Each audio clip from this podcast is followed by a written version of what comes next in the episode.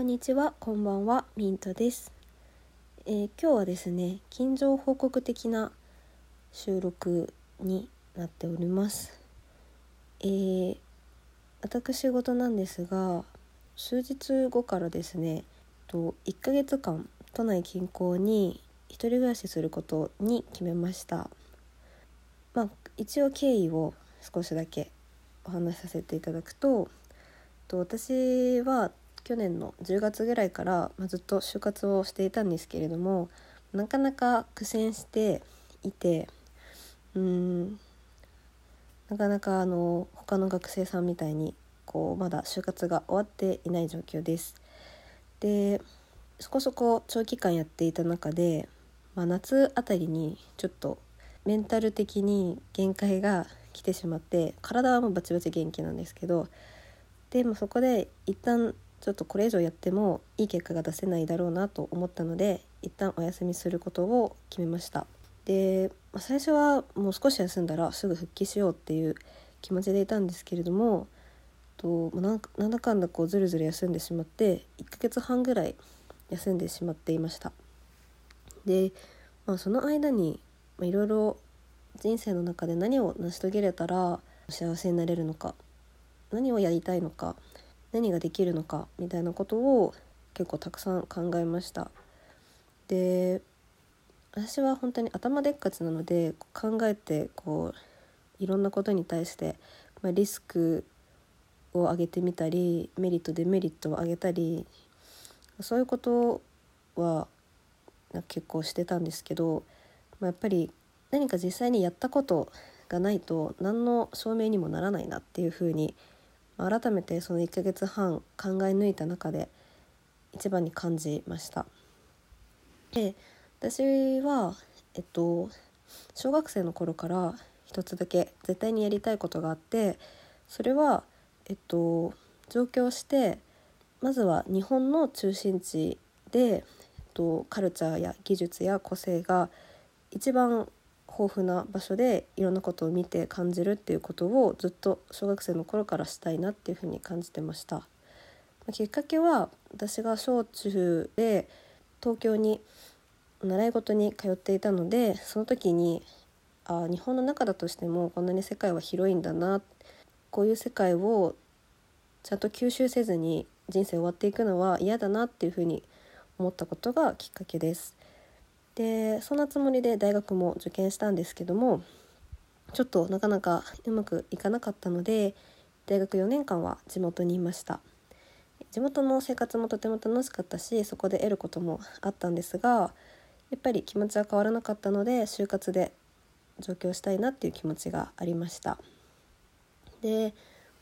まあやっぱり改めて考えた時に行って大変なことももちろんあるだろうし打ちのめされることもあるだろうしこうずっと思い続けてきたことだけどやっぱり違ったってなることもあるかなっていうふうに思ったんですけどやっぱり家の中でぐるぐる考えていたり地元でぐるぐる考えているだけでは何の答えも出せないなっていうふうに結局見ていないものはわからないなっていうふうに感じたのでやっぱり失敗する覚悟で一度出てみることが大事だっていうふうに改めて感じましたでそこで私は親に対してその就活が今年度うまくいかなかったら来年はそれでも上京してアルバイトをしながらなんとか生きていきたいっていう話をしたんですけどそしたら、ま、親が「だったら別に今すぐ行って1ヶ月ぐらい、まあ、暮らしてみれば、早いうちに何かわかるんじゃないの?」っていう、まあ、意見をもらってまあ、確かに学生の時の方が時間があるし世間の目的にも比較的許されるかなと思ったのでとりあえず1ヶ月間学生のうちに出るっていうことを決めました。でまあ、ずっと一人暮らしをされている学生さんとかからしたら大したことはないかなと思うんですが私としてはとてもワクワクもしていますし、まあ、もちろん不安もあります。まあ、やっぱり生活に対する不安もありますし何の成果も得られずに帰ってくることになったらどうしようっていう不安もあります。でも就職活動の実績を持ち帰ってこれなかったとしてもこう一人で暮らす中だったり地元を離れて暮らす中で感じることや気づくことであったり自分を見直す時間であったり何かしらこう持ち帰れるものはあると自分は思っているので、まあ、自分的には残りの半年の学生生活の1ヶ月を、えっと、時間と資金を費やす投資する価値はあるんじゃないかなっていうふうに考えています。自分的には夏はなかなかこう動くことができなくてずっと頭の中でぐるぐる考えているだけの時間になってしまったんですけど、まあ、そこで考えたこととかも、ま、全部、まあ、ここにつながっていたって思えるような形で1ヶ月何かしら吸収して帰ってくることができたらいいなっていうふうに思っています。ともしかしたら帰ってきた時にもうなんか全てに打ちのめされてもう一人暮らしも無理だし状況も無理だみたいな、